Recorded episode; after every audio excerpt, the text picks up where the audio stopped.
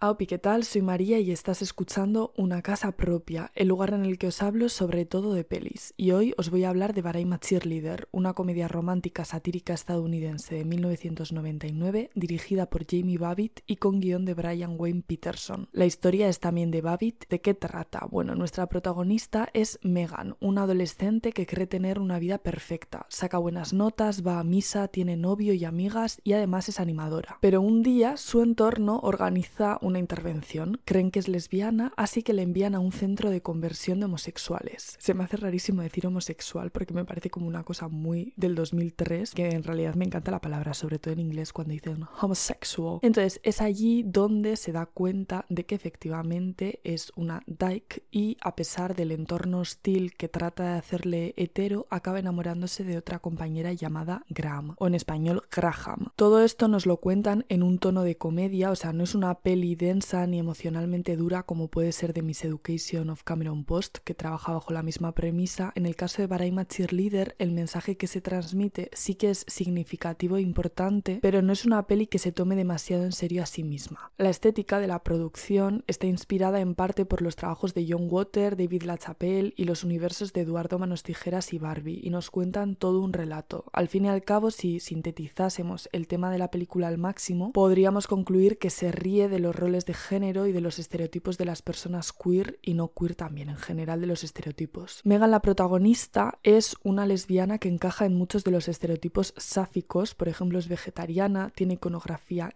gay en su habitación, un póster del álbum Your Little Secret de Melissa Etheridge, no sé cómo se pronuncia, pero bueno, ya sabéis de quién, de quién hablo, ¿no? La de Come to My Window, que por cierto puse esa canción al final de uno de los vídeos hace poco, well. Entonces, por esto y por otros aspectos más lésbicos, como el hecho de que no le guste besar a su novio o que tenga imágenes de mujeres en bañador en la taquilla, su entorno empieza a sospechar que es lesbiana. Lo interesante es que rompe con el estereotipo lésbico porque hasta el final mantiene su gran pasión, que es ser animadora, algo muy femenino, y la directora quería mostrar a una lesbiana femenina, porque ella misma es una lesbiana muy femenina y como que cuando salía del armario la gente se sorprendía mucho y como que no le encajaban las piezas. Me quedaba ahí como sin aire, que no le encajaban las piezas, quería decir. Entonces, como digo, la estética es súper importante, el color, los materiales, todo. Y al principio de la cinta podemos ver mucho el color marrón en la ropa de la gente del instituto, el coche de su novio es marrón, los elementos de su casa también y la ropa es de materiales orgánicos. Sin embargo, cuando Megan llega a True Directions, el centro de conversión, todo es colorido, sobre todo todo lo referente a las chicas es rosa y lo referente a los chicos es azul y todo tiene un aire artificial. Los coches, las aspiradoras, los estropajos, el hacha, nada se ve funcional y todo parece formar parte de una casa de muñecas, incluso las flores del jardín son de plástico. Han tocado el timbre de la vecina, pero este micro es tan potente y claro, yo estoy con los cascos que pensaba que habían tocado el timbre de mi casa. Iba diciendo que la homosexualidad en Baraima Cheerleader es vista como algo antinatural, como una enfermedad, pero la heterosexualidad que quieren imponer a estos adolescentes tiene un aspecto artificial, todo lo contrario a su orientación sexual, que es algo que no tienen que fingir.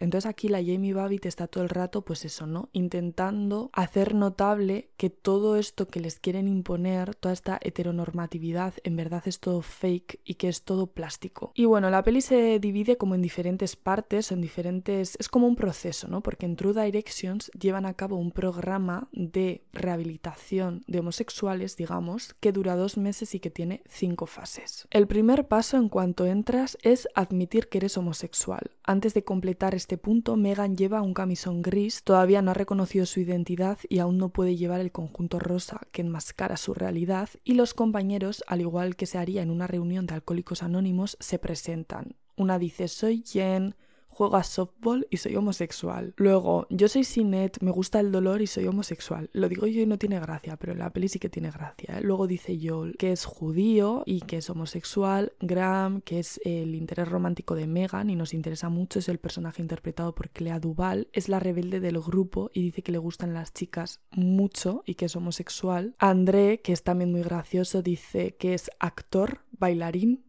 homosexual.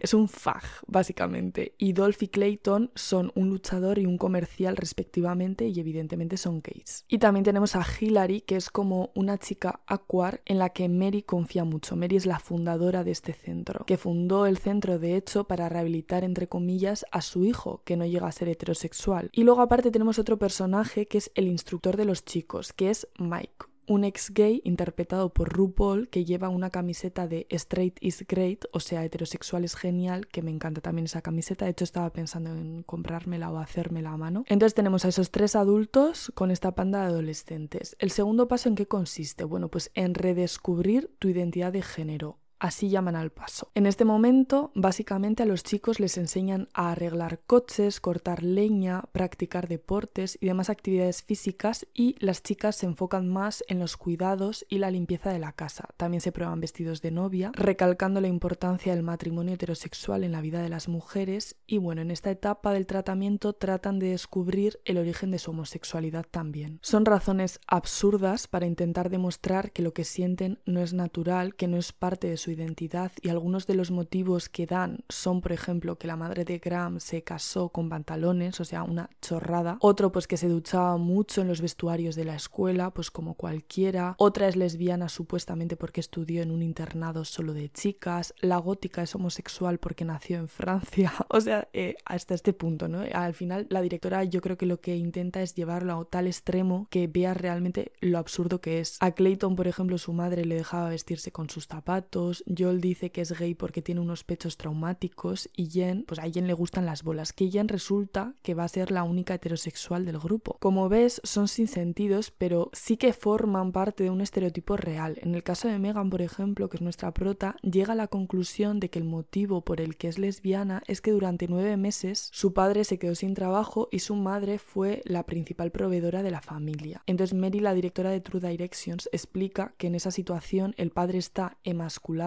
emasculated, y la madre es dominante, y Megan buscando emular a la madre pierde el respeto por su padre y por ende por todos los hombres. Y la consecuencia de todo esto es el lesbianismo. Según Mary, que yo tengo mi teoría de que probablemente es una dicota en sí misma y que pues está dileando con esos sentimientos. Un punto interesante es que a pesar de que la peli ocurre en los años 90, mucho de lo que vemos, tanto en los tratamientos como en los peinados y vestuario, parecen de los años 50, al igual que los roles de género que les están imponiendo. Y pasando al step 3, hacen terapia de familia y es un cuadro porque todos los padres son horribles y en particular el padre de Graham, la novia de nuestra baby Dyke, le llama fagot a uno de los chicos y no muestra afecto hacia su en ningún momento. De hecho, le amenaza con cortarle el grifo. Recordemos que son adolescentes de 16-17 años y estos padres les están diciendo o dejas de ser gay o lesbiana o te quedas fuera de casa. Tú imagínate el percal. Yo sinceramente, ¿qué haría? Pues yo fingiría que soy heterosexual y luego esperaría a irme a la universidad y ya en la, universidad pues ya me echo novia. O... Y es en esta fase, en este momento de la película, cuando llega el rayo de luz detrás de las nubes, como decía Stuart Little, lanzan un panfleto de unos ex ex gays, es decir, de unos antiguos miembros de True Directions que ahora viven libremente, y en este papel hay mensajes del estilo de Love Yourself, Live Freely, Free Britney, y les invitan a un bar queer llamado Cocksucker. Entonces esa misma noche, algunos de los internos se escapan a este bar y son ellos mismos por unas horas. Megan y Graham se besan por primera vez, es muy bonito, y a partir de este momento viven su fase de honeymoon, pero no por mucho tiempo porque una compañera les delata y echan a del centro. Encima, pues se queda sin casa porque sus padres le dan la espalda y acaba tocando la puerta de los ex ex gays que le acogen cariñosamente. Y es muy emocionante porque al final es una representación de la familia elegida, del apoyo que nos damos dentro del colectivo. Y de repente estos dos hombres gays se convierten en modelos a seguir ahora que sus padres están fuera del mapa. Y les tienen como referentes de una relación como sana en la que se quieren tal como son y les quieren a ellos también tal como son. Entonces nada, pues un abrazo para todos los cuirdos. Me da la sensación de que estoy soltando frases aleatorias y que no tienen ningún tipo de conexión entre sí. Espero que se entienda todo bien. De todas formas, tú primero pues te ves la peli y luego ya me comentas. En este marmitaco de homofobia, además de la terapia de aversión basada en descargas autoinfligidas para eliminar el deseo homosexual, el principal ingrediente es la manipulación y la amenaza. Si eres queer, te vas a quedar sin casa, sin familia, sin amigas y estás enferma, pero eres tú quien elige ese estilo de vida de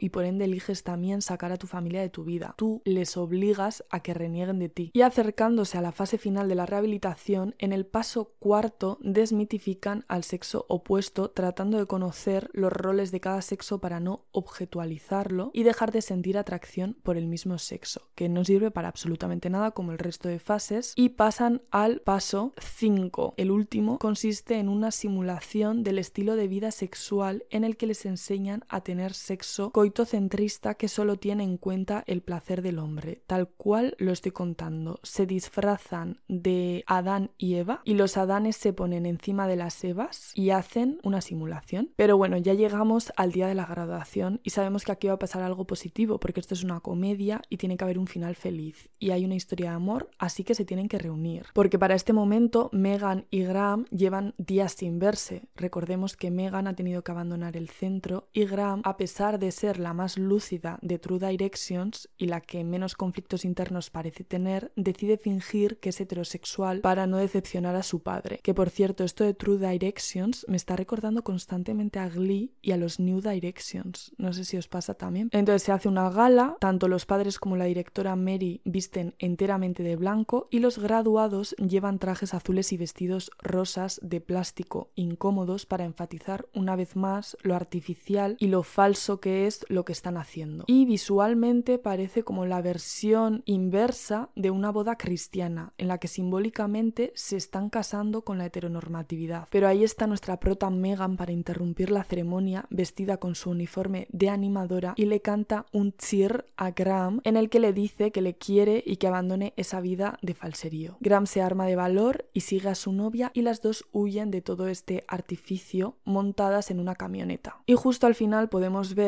que los padres de Megan acuden a un grupo de apoyo para padres de gays y lesbianas y es como que las tornas han cambiado y es un final esperanzador. Porque sí que es cierto que aunque todo esté envuelto en colorío y una sensación como muy chicle, al final la realidad es muy triste porque todos estos adolescentes que acaban huyendo están solos ante el mundo y colocar a que es una universidad en Estados Unidos y la vida y la salud privada, pues a mí me daría muchísimo miedo, yo preferiría meterme a monja. Algo importante que destacar, el cast. Se encuentran entre el cast, pues Natasha Lyon, que el otro día había una dicota que decía que Natasha es tan lesbiana que tuvo que salir del armario como heterosexual y me hizo mucha gracia. Luego su interés romántico está interpretado por Clea Duval, su mejor amiga en la vida real y lesbiana. También aparece Melanie Linsky, otro icono que recientemente ha protagonizado en la serie Yellow Jackets y que salía en otra peli queer de la que he hablado en el canal, que es Criaturas Celestiales. Dejaré el vídeo arriba en la pestaña. Y obviamente también sale RuPaul y otros tantos actores que la verdad es que el cast está muy acertado y está muy on point. También comentar que en 2005 se realizó una obra de teatro basada en la película y poquito más en su momento fue acogida con muchas críticas, pero sí que ha pasado a la historia como una peli queer de culto que yo creo que el pasar del tiempo lo está llevando bastante bien y al menos para mí fue una de las primeras películas que me vi de bolleras, digamos, en las que no había un drama severo de lloriqueo, de finales infelices, de muertes, etc. Y la verdad es que se agradece mucho porque obviamente hay que contar todas las realidades, pero este tipo de comedias y de películas ligeras, la verdad es que son una bocanada de aire fresco y eso que la peli es de 1999. Me recuerda mucho a Debs, ¿sabes? En plan, no la peli como tal, son dos cosas totalmente distintas, pero sí que es cierto que Debs también tiene como esa estética, como eso, que no se toma demasiado en serio a sí misma y que nos ofrece una alternativa funny para disfrutar de una historia sáfica y bajo mi punto de vista con mucha calidad y como muy icónicas las dos películas. Así que bueno, yo también te recomiendo Debs, que también hablé de ella en el canal. También la pongo la pestañita de arriba, de nada. Y eso, la temática de Baraima Cheerleader pues es fuerte, es un drama al final, pero por la forma en la que se trata es amena y divertida